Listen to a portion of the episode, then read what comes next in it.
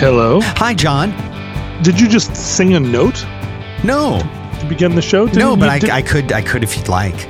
didn't you just go? "Ah"? No, was that? I said hi, John. Oh, I didn't hear that part. It got cut off. But I, from now on, I'm going to sing a little note when we get started. Bah. La la la. Yeah. How are you? Well, how are you? Pretty good. I'm fine. I'm good. Let's just let's just call a spade a spade. Yeah. Yeah. What's the? Uh, well, let's just start right in. What's the house news?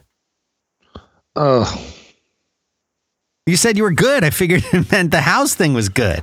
no, No. no, the house thing's not good. I um, I got excited about a house.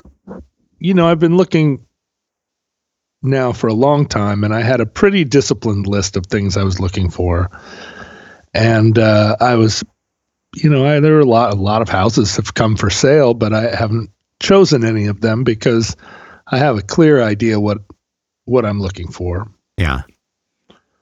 and that idea is based on sort of a understanding of how I've how I live and how I want to live. Um, and then I saw a house that was, you know, I have a I have a uh, a ceiling, a price ceiling on Mhm. my internet searches that was, you know, a conservative ceiling, how much I intended to spend, and and um, I didn't want to go over this amount. But people were showing me houses that were a little bit over the amount, and I was like, well, maybe, you know, I should maybe I should raise that a little bit. And I raised it quite a bit because I wanted to, you know, cast a wider net. And this house showed up that was a that was a price I never would have considered. But um, but it had a special feature, which was that it was on a lake. Mm. And being on a lake had never occurred to me. It didn't seem like it was a in the realm of possibility, so it's not like a thing I'd ever put on there.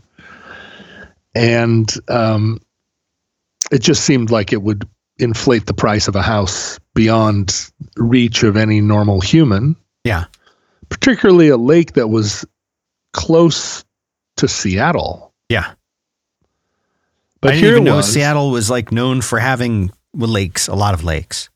Well, there are quite a few lakes. There's like a huge lake, Lake Washington, uh, that borders one, you know, that defines one side of Seattle. And then there's Right. Lake Union, which is right in the heart of the city, and Green Lake.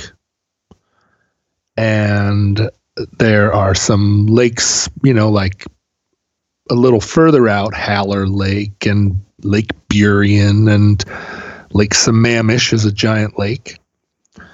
And then there are these small lakes, Star Lake and Mm. um, Steel Lake, and these, you know, strange little lakes that kind of nobody knows about. Yeah. Down in the south, there's Lake Tapps, which is a giant man made lake that's surrounded by old people and Corvettes and stuff. Old, But these other- old people and Corvettes. yeah, you know, the type Yeah. of old people that have Corvettes. Okay. Sure.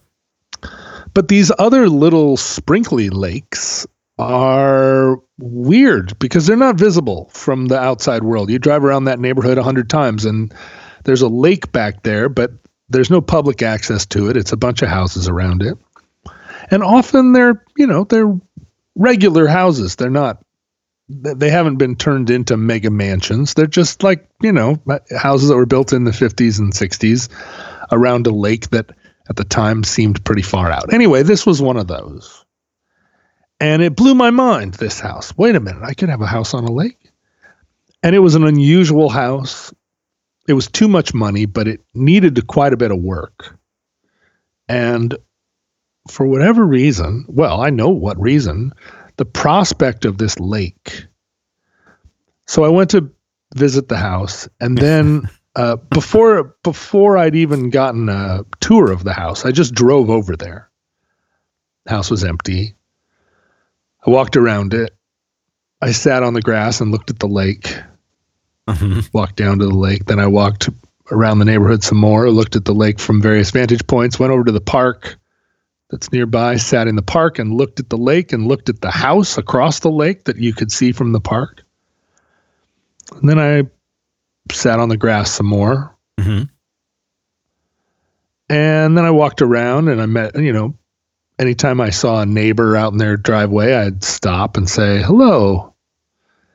And, uh, you know, this is what prompted. I sent a tweet out a couple of weeks ago that that um, reflected on the fact that my physical appearance, Yes.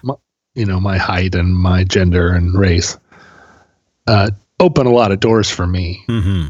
And this was an instance where I was walking around this neighborhood, which was, you know, it's not a, it's not a, a, a like an incredibly wealthy area, but it's a, it's a, you have to be somewhat prosperous to live in these places. And a lot of the, a lot of the people around this lake are old.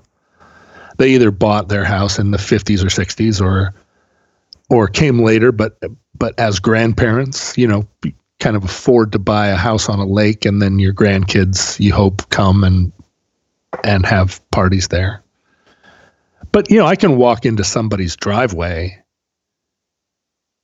and say hi there and am almost universally greeted with hello. Mm-hmm. how may i help you? You know I, and and day in and day out. And i do this. It's not it's not uncommon for me and part of the reason is because i'm always greeted with such uh with with such sort of pleasure right? I, it's not just that i'm that i demographically am not perceived as a threat but you know i i know how to approach a stranger Right. and and a big part of that is probably that over the years I demographically don't don't present much of a threat to people so they you know they say oh well I'm going to give this you know it's like being a pretty girl uh, you assume that everybody that everybody is like that you know the way you're treated is the way everyone is treated Right. anyway so I'm meeting all the neighbors and of course it's a it's a fairly big lake but it's a small community. And so all the neighbors have gossip about each other. And Ah. of course I love hearing people talk and I like to interview people. So pretty soon I know all about all the neighbors. And at one point you know there are a lot of these long driveways that have signs you know three different signs on the way down that say private property keep out. And I'll just drive right down those driveways Mm. you know, because my whole life I've just assumed that those signs don't apply to me. And uh, I'd drive down the driveways, and there would be somebody that would come out of the house with a with you know their hands on their hips, suspicious, like, "May I help you?" Did you not see the five different signs I said that say "keep out"? And I roll down my window and go, "Hello, I'm sorry to intrude, but my goodness, you have a wonderful home. I'm just in the neighborhood looking for houses. And, you know, within three minutes, they're leaning on, on the window of my car, telling me all about their grandkids and all the work they've done on the house. You know, it's just, um, it ends up being a, a lovely afternoon for me. Right. And it involves, you know, a m- massive assumption on my part that, that no one is ever going to call the cops on me. And if they did, when the cops arrived, within two minutes, they would be calling me sir and apologizing for having disrupted my afternoon. You know, Uh-huh. Sure. it's it's it's astonishing when you really uh, when you really think about it. The the way the ease with which I coast through certain aspects of American life Mhm. uh, that other people will report. Uh, that that none of that is available to them, right? Right, They did yeah. they do not live in the same world that I live in. We're- And it, and it could be because they're a woman. It could be because they're any other race besides like tall, graying, super Anglo dude. A guy wrote me when I sent that tweet out, and he was like, you know, like this is a small portion of this, but you know, I'm a man of short stature. Like I'm, I consider myself like short, Mhm. like low fives. And you would be amazed at how much more difficult my life is as a result. And it's not, and no one really has that much sympathy for me because other things in my life are, are pretty good. But, you know, at five, two or whatever, it is, it's a burden. And I go, yeah, I get it. It would be, it would be. And, you know, I'm, at what little sympathy I can offer you, I hear you. So, in doing this, I learned all about this neighborhood and I liked it. I liked the way that it was fairly casual, that everybody knew about each other. They all are very proud of their lake and proud of its proximity to the city and Mhm. proud of its affordability Sure. And it's a liberal community you know all right away you just get the feeling like oh these are all aging white liberals who believe in justice and equality as far as they can and until it arrives in their backyard. And even then they're they're pretty patient about it. I mean seattle old elder seattle liberals are a demographic i understand pretty well. Yeah. So I get bamboozled by all of this, and I'm like, this house, I can't believe it. It's too expensive.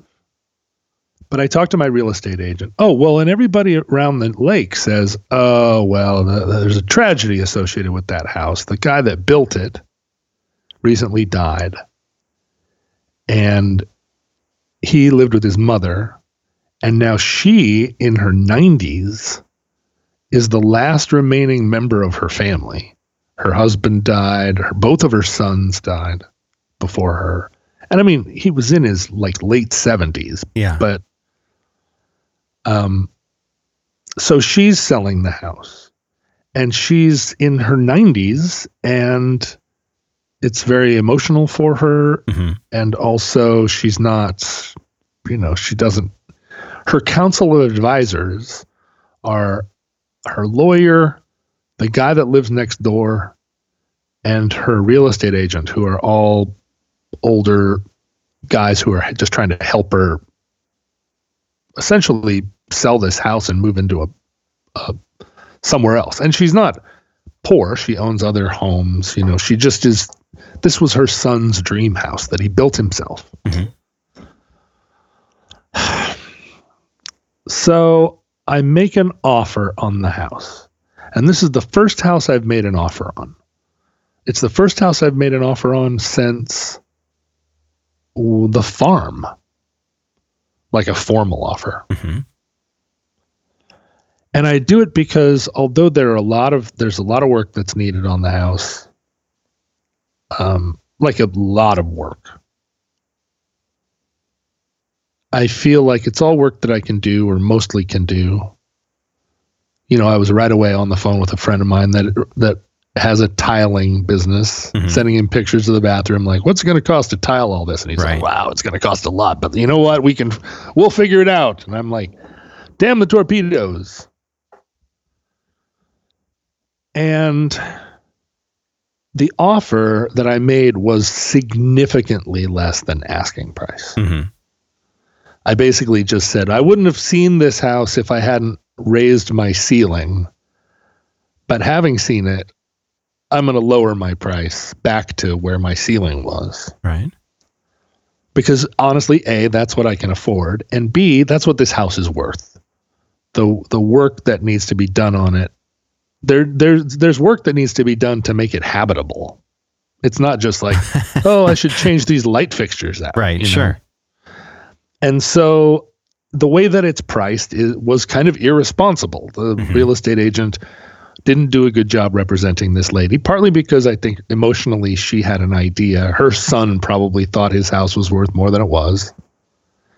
But I looked at the comparables for the neighborhood and I understood what houses were going for. And so, you know, it was significantly less, and that was bold, but they accepted it. And I continued to go to the house during all this all this time period. I would I went at night and sat on the grass and Right. watched the lake and watched the stars. I knew all the neighbors by this point. Uh, the guy down the street. At one point, I heard there was a there was an offer on the house that had sort of first dibs status, Uh huh. but the offer was um, the offer was sort of made outside of the real estate agency thing. It was like a somebody had made a, a casual offer and they hadn't formalized it, and so they needed to uh, they needed to ma- check with that person first. Well, in walking around the lake, I start talking to a guy at one point. You know, and again, he drives in. He is unloading groceries out of his car. It's dusk. I'm walking by and say, "Hey there, fella. What you know? What's the news?" And we stand and talk for an hour.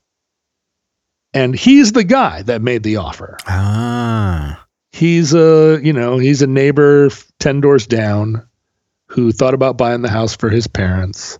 And he's a wheeler dealer. So much of a wheeler dealer that I was like, am I getting wheeled and dealed here by this fella? But he ended up being a guy in good faith. And he told me that he was not going to make, uh, he was not going to formalize his offer. So that was going to clear the way for me. Like I had all this inside dope. Right. So they accept my offer. Okay. And I didn't think that's lo- how the story was going to go. they accept it. And there's a lot of, from what I can tell, a lot of hand wringing happening over on that side of the fence. But everybody is great. All the people that are helping her are grateful. They agree that it's a that that was a good offer, and they convinced her to take it. And so for two days, I'm elated and I'm lining up how much it's going to cost to replace all the windows, which frankly all needed to be replaced, and how much it's going to cost to finish the areas that need finishing. And at one point, I realized, oh wait, in order to like this was a guy's dream house, and he built it, and it's very, it felt very much like a bachelor pad Right. in order to make this space work for me, I'm going to need to build a room. There's a there's a kind of great room, and next to the great room there's a very large ante room to the great room, Mhm. and I'm going to need to wall that ante room off because what this house really is is a three bedroom house and i have a room and my daughter has a room and then there's a small room that really is in the category of guest room or home office you know it's not big enough to use Mhm. really. There needs to be a fourth room. And so there's this space this apse um, that is the space of a fourth room and i'm going to need to build it. And there's no basement and top two things on my list of 10 things was basement Hmm. the thing that i the thing that made living at the farm the hardest for me was that there wasn't a basement. And for me, a basement is a lot of things. A basement is hopefully unfinished space, or a portion of it is unfinished. Space that you can work on things, that you can retreat to, You got to store your your prepping stuff in there. that you store everything that you have, all your bins and bags. There's a giant work table where you can spread stuff out and tinker on it. And you can close the door, and it's not part of the living space where people would reasonably need to transact daily life. And at the farm, there wasn't a place like that. And it ended up being the dining room table. And right in the heart of my house, there was this table that was, you know, that had five different projects on it a sewing project and a, you know, a little building project and a stack of things that needed to go in and a stack of things that needed to go out. And, but also a basement is like a sanctuary, a place to go at night Mm. you go down underground and you're in your you're in your sort of protected area you're you know like a house is a, a you know it was my sister i guess who recently pointed out that you know i didn't have a lot of safe spaces as a kid where i was able to where where I could claim it as my space, and and I, and I knew that I was secure there. Um, and so that was a big part of having my own house was having a place that was safe f- for me, and Mhm. that I was the, you know, I was the proprietor. Um, and and even more than that, it's it's a space in a basement that is where I would um the uh, where I would feel the safest. And and I know I have to have a house, you know, where where my daughter's bedroom is and where a kitchen is and where a, presumably a bedroom for me is, but but the basement is where all my all my things uh, that I'm working on would be and where I would go. So it was number two on my list of things in a house. Sort of an, and it doesn't have to all be unfinished. Like there can be a little finished area, like a guest room or something. Obviously, the utility room. This house didn't have it. And about day two after the offer was accepted, I was sitting in the house and I realized when I made a list of the things that I loved about this house, um, they were all about the house's location. It's on the lake, and the lake is by the park, and the lake is close to the to the gym. And if I walk every morning to the gym and then walk home and get on a paddleboard or something and go out on the lake, you know, I'll I'll be getting exercise and I'll be you know, the, I'll have arrested this sort of feeling of ap, uh, atrophy that's happening in my middle age and but the house itself felt just like the farm. 10 unfinished projects Right. that were of a scale larger than I could you know, I couldn't bite off any one of those projects and get it done over a weekend. They all were going to involve contractors. They all were going to involve a period where the house was all torn apart. The house wasn't landscaped. It was just like bare earth Mhm. no no patio, no deck. You, know, you stepped out the back door into bare earth, and that bare earth just was a giant pile all the way down to the lake. And all of that would need to get addressed somehow. I mean, it's not like it's not an emergency, but it would it's a project, a big project. yeah, it is. And so this was the thing about the farm that drove me crazy. Like those big projects, when I moved in, I said, well, I'll get to those projects one at a time. And I really never did. But it's not like they went away. It's not like I forgave those projects and and said, well, I don't need to ever fix that or you know or get that working. And so I lived in this in this like cyclone of of feeling unfinished, unresolved, hmm projects spread everywhere, and none of them done. unfinished album, unfinished college degree, unfinished book, unfinished barn.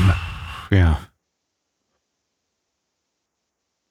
And and I just got this shock like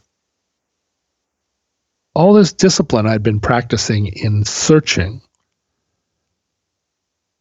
knowing that houses came up and I looked at them and I went, you know, it's a beautiful house. It's it it's affordable. It would be a good place, but it doesn't have any of the things on my list, or it doesn't have important things on my list, and so no. Right. And I just threw it it's just all gone.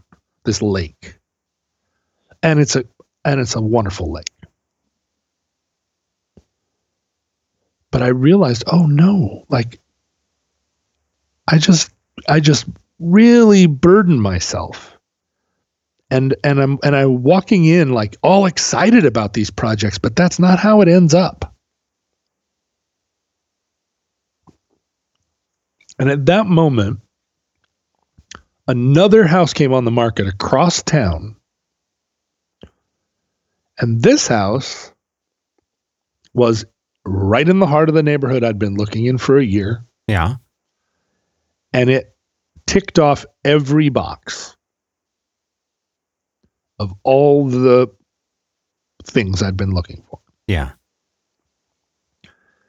And in looking at it, it just it just doubled down on the fact that the house that I just made an offer on and, and had that offer accepted was none of those things. We would like to say thank you very much to Brooklinen for making this show possible. You know, making your home beautiful. This is the ultimate form of self care, and that's what we talk about here on uh, on the program. You spend a third of your life in your sheets. They should be comfortable. This is this is what Brooklinen is all about. When they when you sleep, they want you to sleep well on hotel quality sheets that don't cost an arm and a leg. Brooklinen Sheets named the winner of the best of online betting category by Good Housekeeping. Can you believe it? I couldn't believe it until I got the Brooklinen sheets, put them on our bed. Oh my God, they are amazing. They really are. And it does make a difference. I don't know if it's psychological, I don't know if it's physical, and I don't care. Having really nice sheets makes you feel better. It makes you want to be in bed. It makes the experience of sleeping better.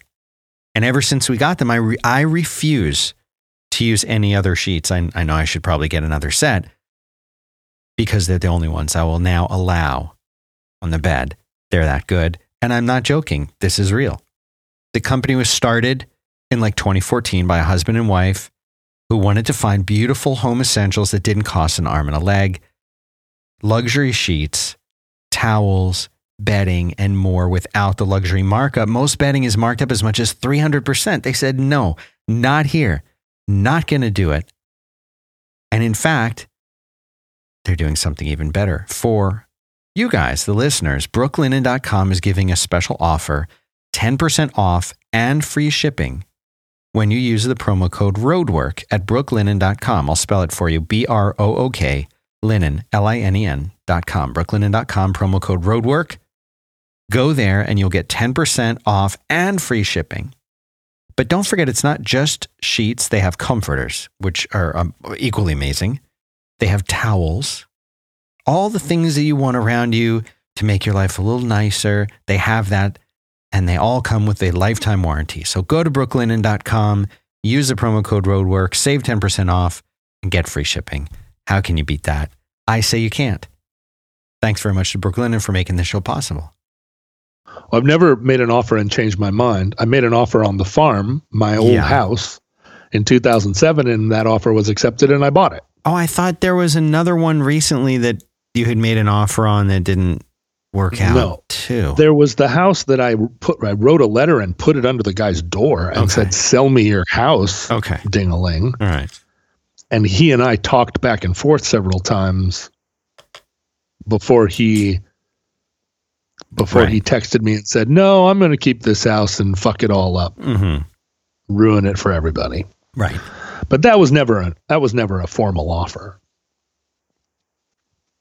No, this was the only offer. Anyway, so I went to see the other house. and also a lovely house and one that was just like, did I want this? Yes. Did I want that? Yeah. I mean, this is like a house that if it had come on the market two weeks prior, hmm I would have said to my real estate agent, let's make an offer on this house. Sure. Let's buy this house. But now, not only is it casting doubt on the decision to buy the lake house,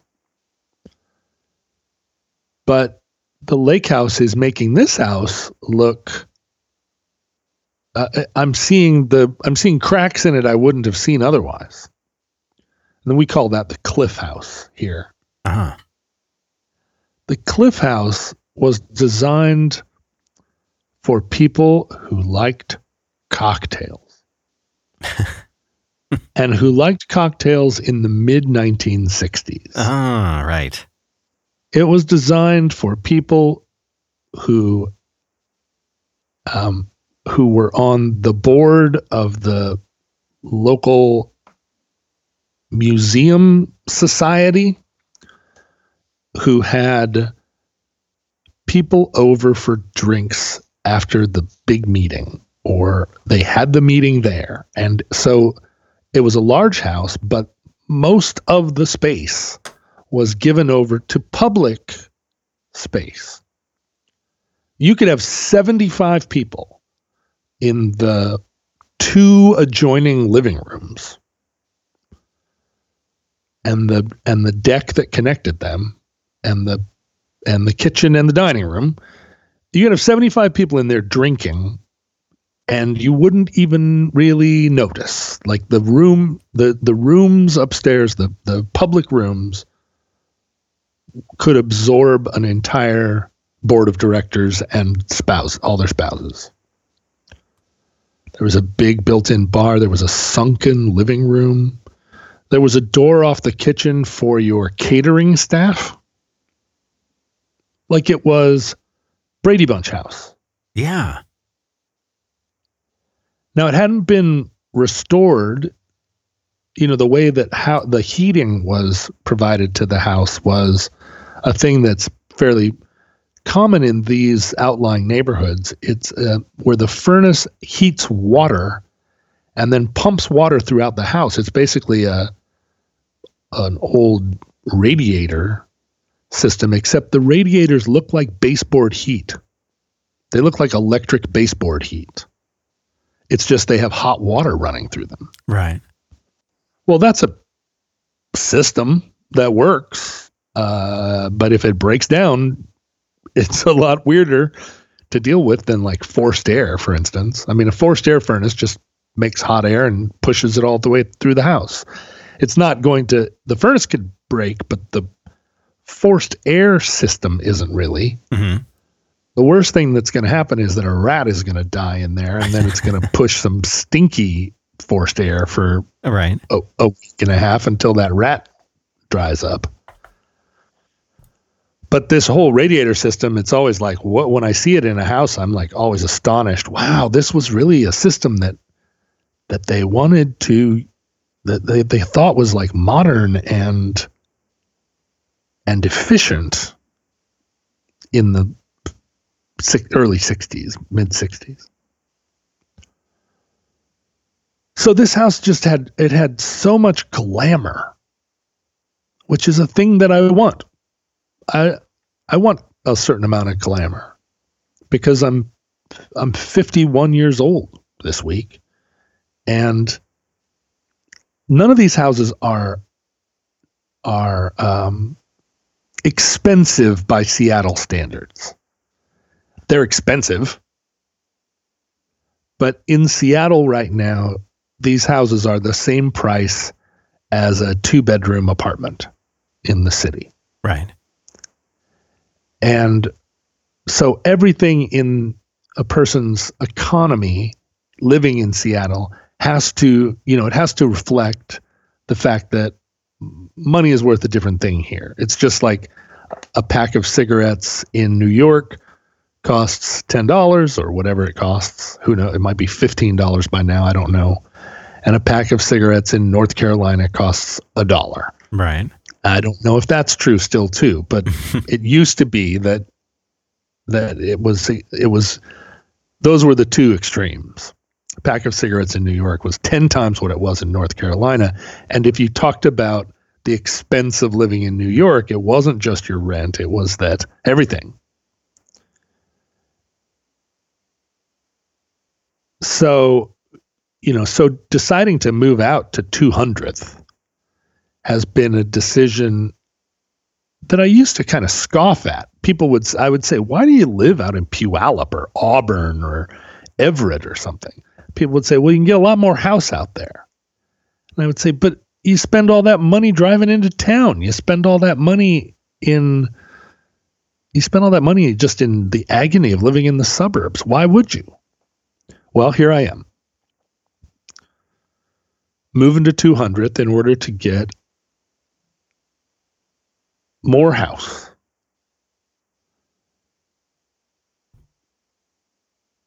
And so so this this glamorous house and you know and I'm buying I'm I'm looking for unrestored houses from the 60s.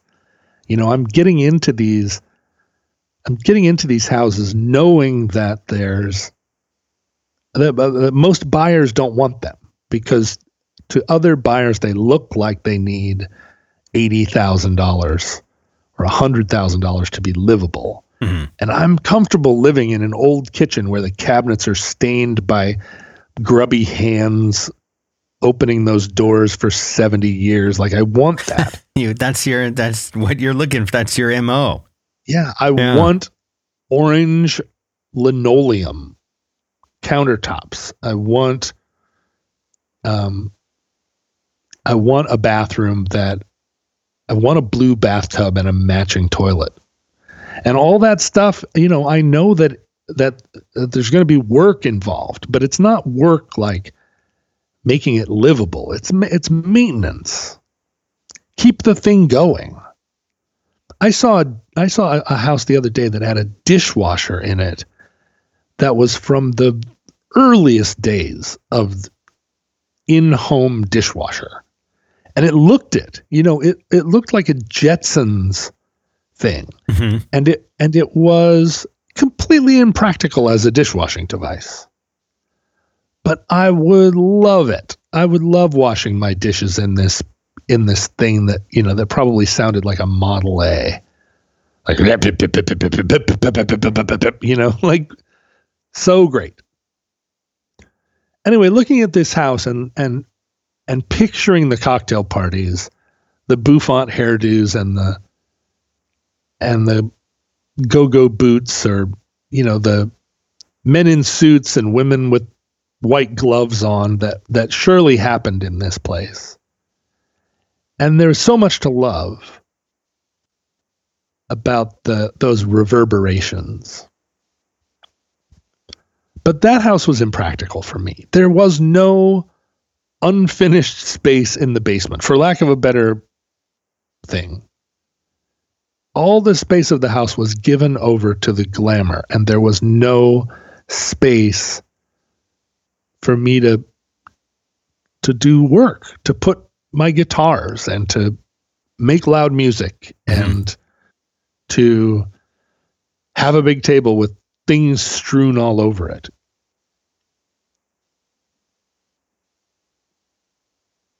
And I just got, this sort of crash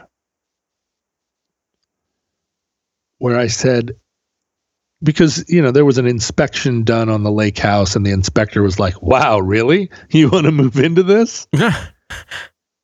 And my real estate agent said you know based on that inspection if you if you want to get out of that offer you can. Um and we can make an offer on this cliff house. And I said, I do want to get out of that lake house offer, and I don't want to make an offer on the cliff house. Mm-hmm. Like, I just need to. I felt so. Sh- I felt so chagrined and like humiliated that I had gotten excited and made an offer on this lake house and realized after I'd done it that that I'd sort of betrayed all of my criteria and you know it was basically like I saw I saw a beautiful girl who was visibly a hot mess and her her beauty made me sort of overlook the fact that I that I immediately knew the relationship would be a disaster. So I canceled my offer and and stepped back and am now just kind of sitting in a place where I don't have a lot of hope. And I feel like maybe I'm maybe I'm deluded. I mean, all those places, both the lake house and the cliff house were absolutely at the top end of what I could conceivably afford. It would have been insane for me to buy either house mm-hmm. because I changed the settings on my app. I wouldn't have even seen these houses. You know, I was talking to the bank, and the bank was like, Well, we cannot loan you what you need. You, uh, the problem is the banks won't loan me money because I'm an independent musician. So banks take all of my financial records that say I've never missed a mortgage payment in 12 years that say I have a credit rating of 800. I've never missed a payment of right. any kind. Right. And I sold my house in advance of of buying another house because the banks told me that I that they wouldn't loan me money unless I'd sold my house and had you know a larger down payment than I mean uh, the offer that I made I I was putting every penny I had into it. Right. And then the bank still said, "Well, we can only, you know, cover this much of it." You know, that was that was where all these like low ball offers were coming from because I was going to lowball the Cliff House too, out of you know just out of necessity. Mm-hmm. So I retreated back to like, well, maybe, maybe you go back to to a different take, and you and I have talked about it. Maybe you move out to three hundredth, or maybe you. What are you going to sacrifice? You know, you know that you can't sacrifice the basement. We've just discovered that because you tried. And, you know, I miss that lake house already. I miss my neighbors there. They were really lovely. That was a good neighborhood for me. The cliff house isn't any kind of neighborhood. It just sits up on a cliff. It would be a place that I that I sat and just shot my shotgun into the sky. Mm-hmm. Well, the a week after the old lady put the lake house back on the market and she lowered the price, not all the way down to the price that that um, that I'd offered, but sort of met in the middle, which I felt like it's still overpriced, old lady, but you know, at least you kind of got a reality check there. And the lake or the cliff house, after it sat on the market for a week, they raised the price uh, by an astronomical amount. They raised the price up to where the old lady had had her house. Mm. And I don't know. I mean, and I you can guess what happened their real estate agent told them, well, we'll put the house on the market at this price and then it's going to go through the roof. You're going to get multiple offers and you're going to make a lot more. And that's kind of what they told me about my farm, too. It's a hot market. You're going to put your house on the market at this low price and then it's going to blow up. You're going to get all these offers, a bidding war. You're going to make all this money. And I put my house on the market and I didn't get a single offer for a month. And it was, I have to say, it was dispiriting because I'd already started to spend all the additional money. Mm-hmm. And and by spend I mean it enabled me to make a down payment on a house where I would have a reasonable mortgage. And that's the crazy thing about all of this is that interest rates are down. And when I sold my house, I had I'd made this money and it, it was not it was fake money in a way it didn't it wasn't money that enabled me. I didn't i couldn't spend it. I couldn't take it to tahiti. I mean i could have but this is how wealth is created.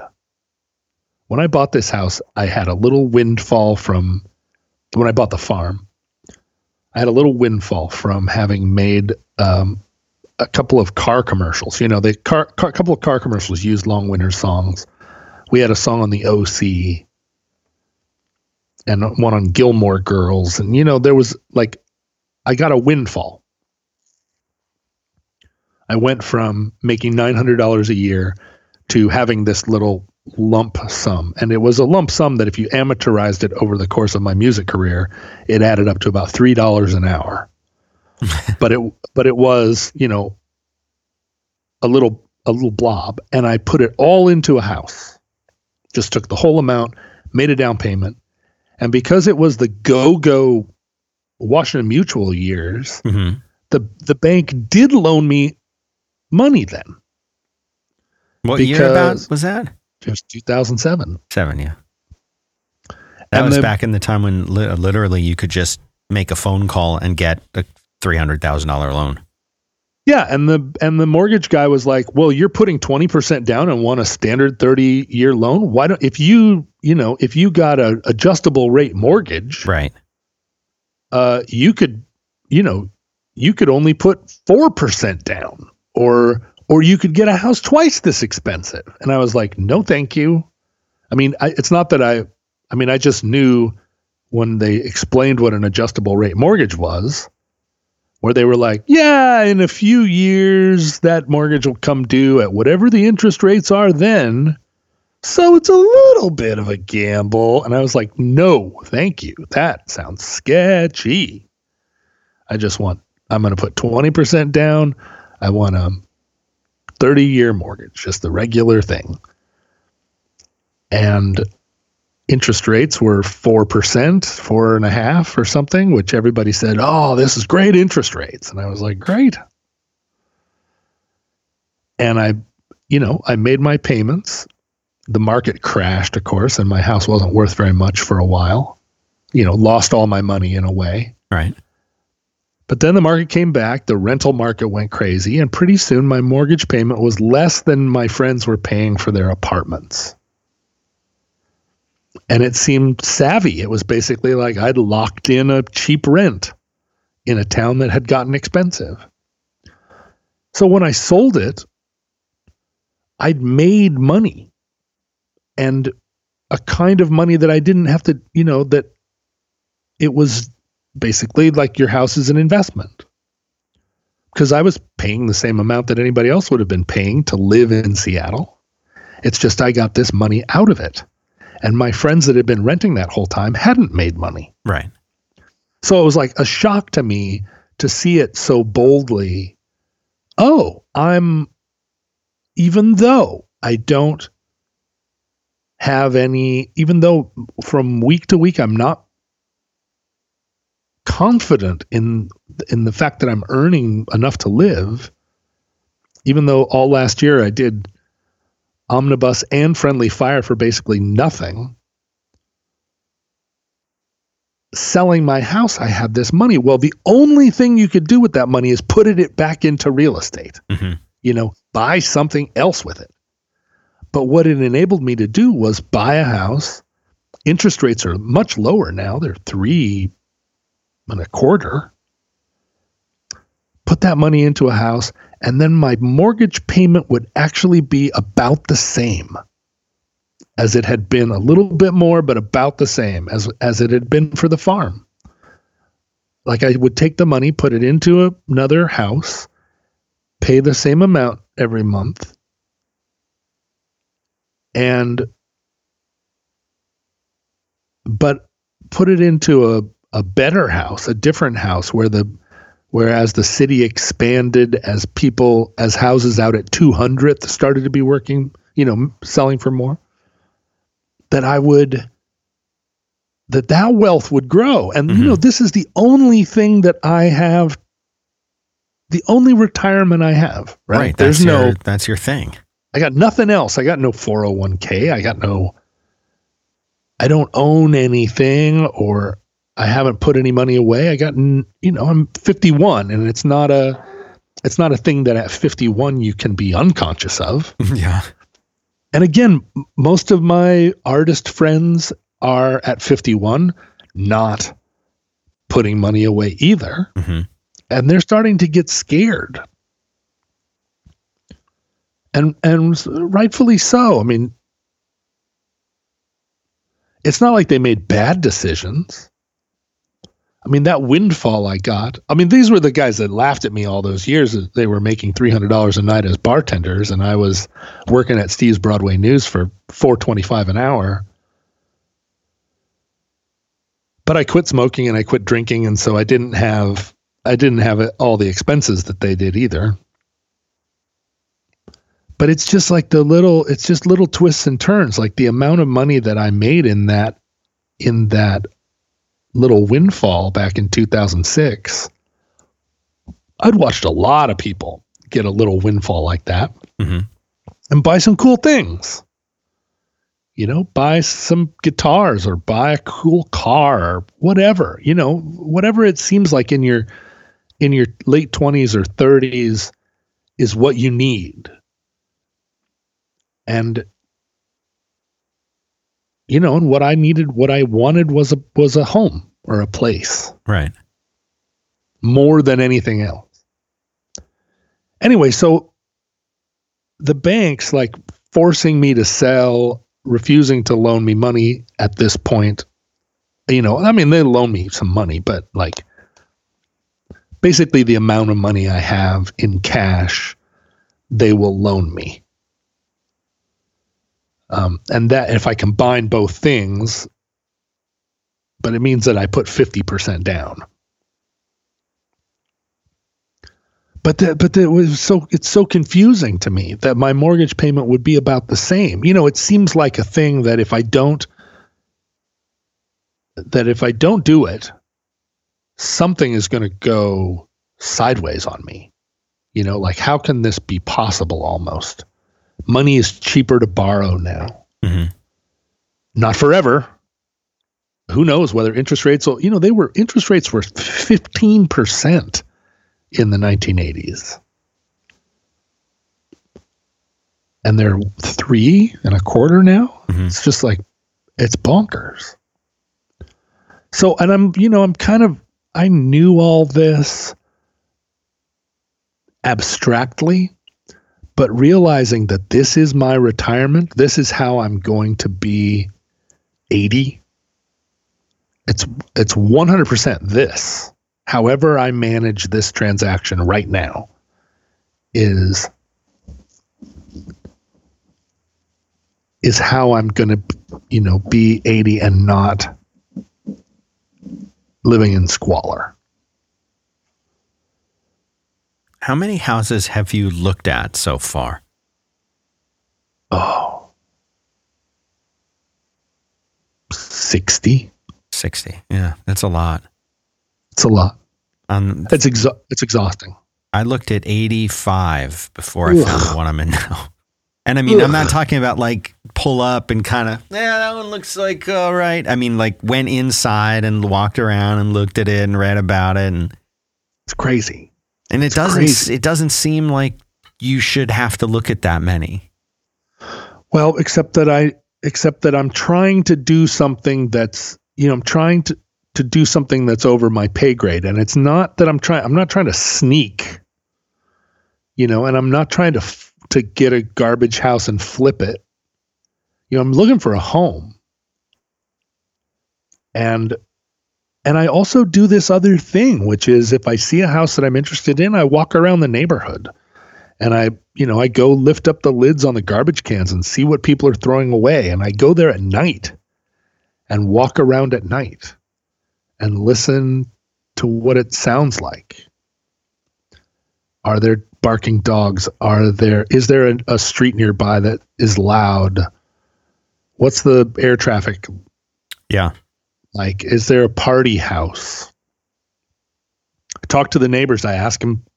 I ask them weird questions. I ask them, you know, kind of like, "Hey, I know this sounds personal, but this house over here has got some weird art.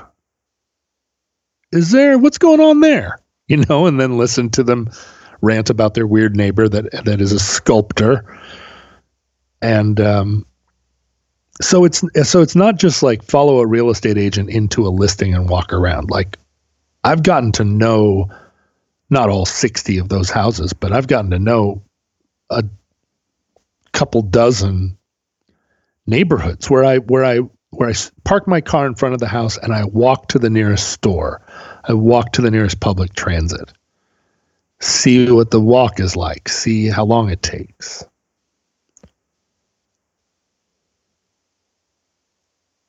Because I don't want to do what I did last time, which is buy a house where I couldn't walk anywhere,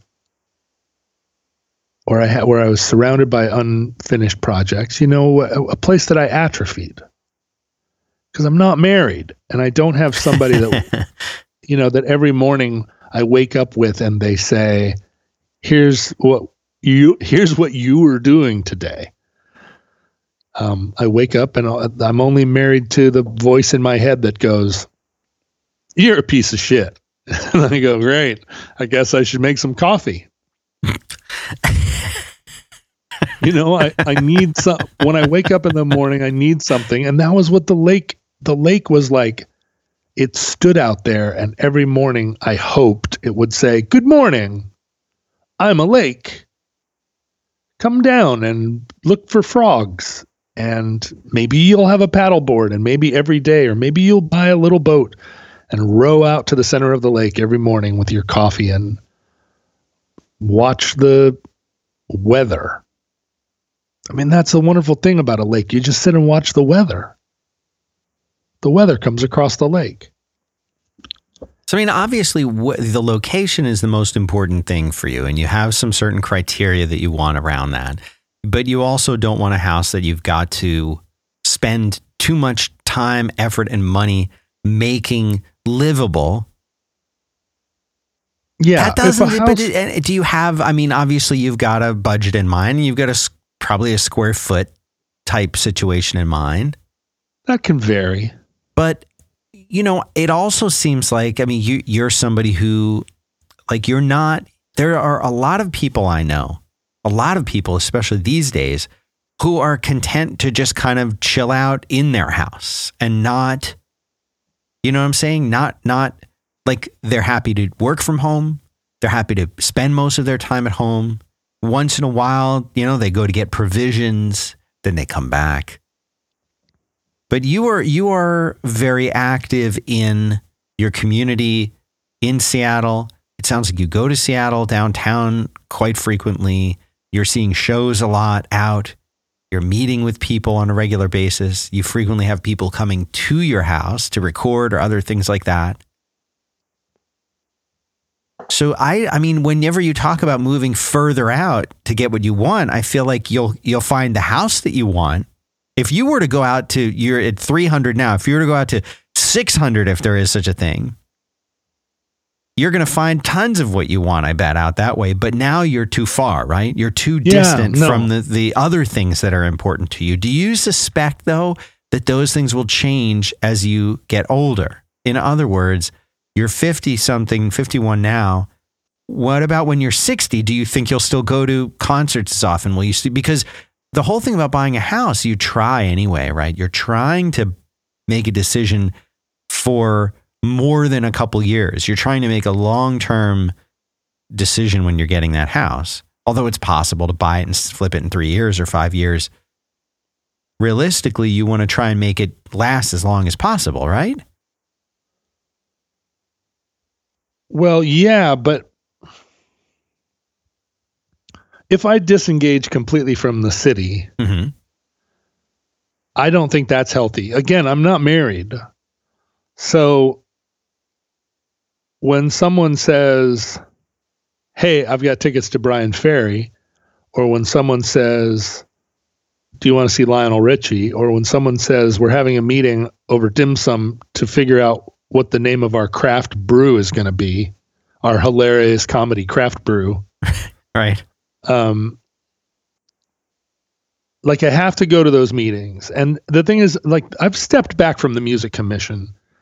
The music commission started as a place where we were trying to we were trying to figure out a way to support professional musicians and make Seattle a livable city and one where musicians could make a living. But the music commission became a political place and it's very difficult to do that job that the music commission was founded to do and what is easier to do is for it to morph which it has done into a group of people who are talking all the time about uh, education getting the kids helping the kids because that's quantifiable and no politician is going to vote against the kids you know or they do all the time but you know that's a that's a compelling argument that you can make at city hall. It was always harder to go to city hall and say working musicians contribute to the economy. Working musicians are an enterprise level sector as much as restaurants in a way you know what because we bring millions and billions of dollars to the city economy. And we need and musicians and the music business the music industry and also musicians themselves who are different from the music industry they need sit they need special dispensation from the city that's an incredibly hard argument to make over time Mhm. because people in politics look at musicians and they think eh, it's a bunch of dirtbags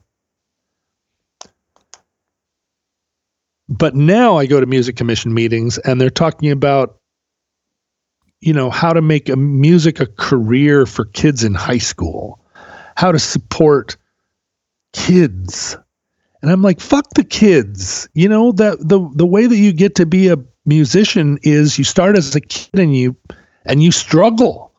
I mean we don't need a bunch of fucking normals in the arts. That's not what we need. What we need is the is the people who have decided to be artists who have struggled to be artists. We need to give them a little bit of not a leg up but just like a you know meet them halfway. Every other nation in the developed world funds the arts because they recognize the value of arts. And in america we don't because of the reagan administration frankly. Yeah.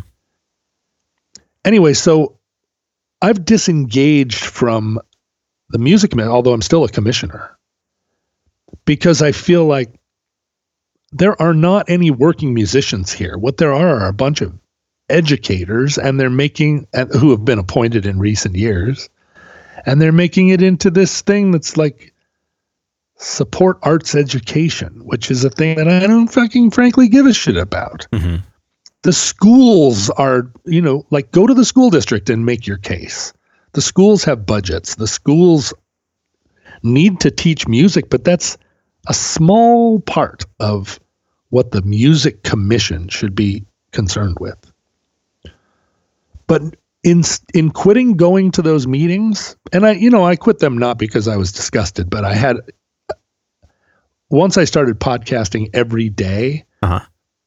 it's it always takes up the center of my day and the music commission meetings were always lunchtime meetings because everybody else has got a freaking job and so they go to lunch and they and these meetings are always kind of catered with a lunch and they sit and deliberate and then they go back to work but for me it's like it's kind of onerous to go downtown at noon and but it was a thing that got me out got me engaged. I was at not just these board meetings, but at events. And when I pulled back from it, I noticed a decline in my in my engagement at a uh, on a weekly basis. When I was King Neptune for four straight months, I did something every single day. And a lot of the time I woke up and was like, "Oh my god, I got to go do that thing." But you know, once you get there and you're and you settle in, you're like, "Yeah, I'm super glad that I went to this."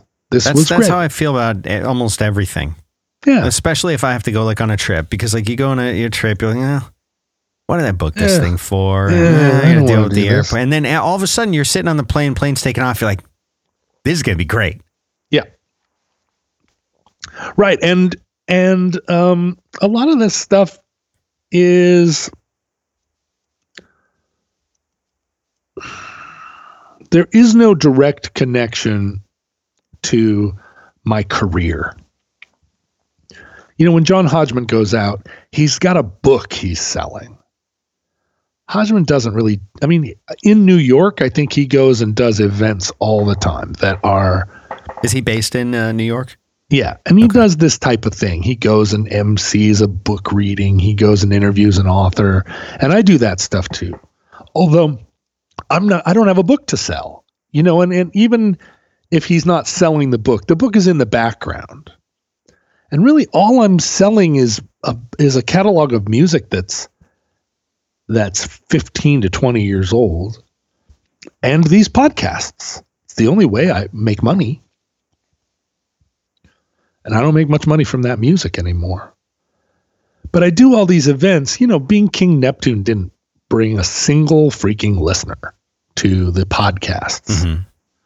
but it kept me alive, and it gave me it gave me energy. You know, it made me feel connected. I, I and I hope I'm doing good.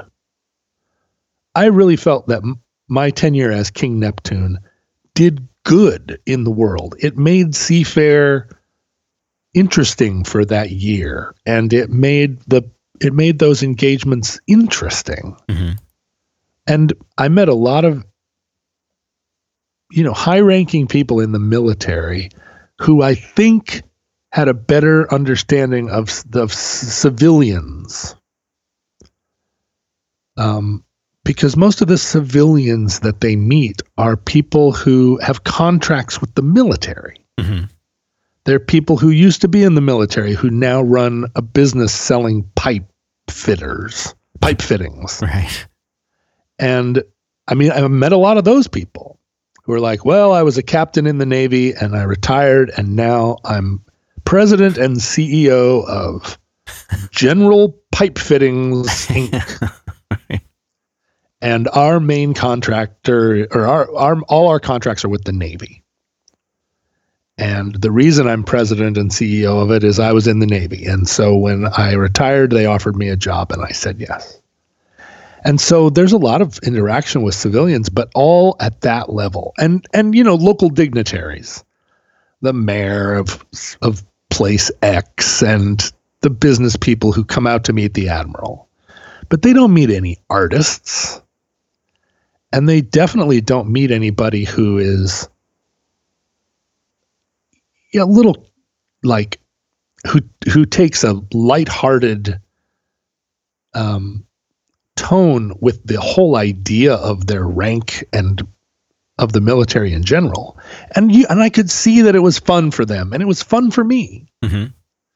And I walked away from it knowing more about the military and understanding that a lot more about who those people are and what their what their motivations are. And it lets me read the newspaper in a better way. It lets me look at the look at geopolitics and go, I met that admiral. And I had a kind of confidential conversation with them. And I recognize they're a human being. And the the bullshit that they're spouting right now in this press conference is something that they're obligated to do. But like I've had an actual conversation with them about what would happen if they were ordered to do something they didn't want to do. Mhm. And it wasn't I was I was not interviewing them. I was I was cut, huddled with them in the corner of a cocktail party. So I can't move out to 300th and live out there and have friends say, Hey, I'm coming through town. I'm playing tonight. And be like, Oh, Jesus, it's a freaking hour to get in. Right. Exactly. I can't do that. So whatever I do, it has to be I want to I want to be far enough out that I can find some ramshackle place that has room for me to to kind of explode my mind out into space and then try to collect it back and leave the bad parts out. Leave them sitting in a bin somewhere. Or or take that bin and give it to the goodwill or throw it in a fire. But i need to go into town when somebody says hey the admiral will be here for 6 hours and he thought you might want to get a coffee. And be like i'll be there in 20 minutes. Like that's not when I'm 60, when I'm 70, I have to keep doing that because pff, I'm an introvert, you know, like I'm not, I'm fighting my nature every one of those times. Just, just fighting it with a, with a boat paddle and saying, no, I, I can't, I have so many so many friends on the internet side of things, like on the rock and roll side. Everybody recognizes this is what we do. We have to we have to go out. We have to make public appearances. It's our job. You know, I just saw Nada Surf just posted a thing like we're going back on tour. Like the Eric from the Fruit Bats just listed his tour dates for the fall, and it would exhaust a 20 year old. But on the internet side of my friends, and I don't mean the show business side, I mean the internet side, I see a lot of people who have decided that the internet is sufficient and that their agoraphobia that they're going to start or they did start a long time ago nursing it nursing their agoraphobia treasuring it as their friend and I, you know, I feel like that would be the path to me being an insane person. Yeah. I don't want to go, honestly, I don't want to go meet the admirals. I want to stay home. I want to stay home and look at my phone. But uh, I also don't want to die at 65. You know, I don't want to feel my muscles uh, waste away any of them.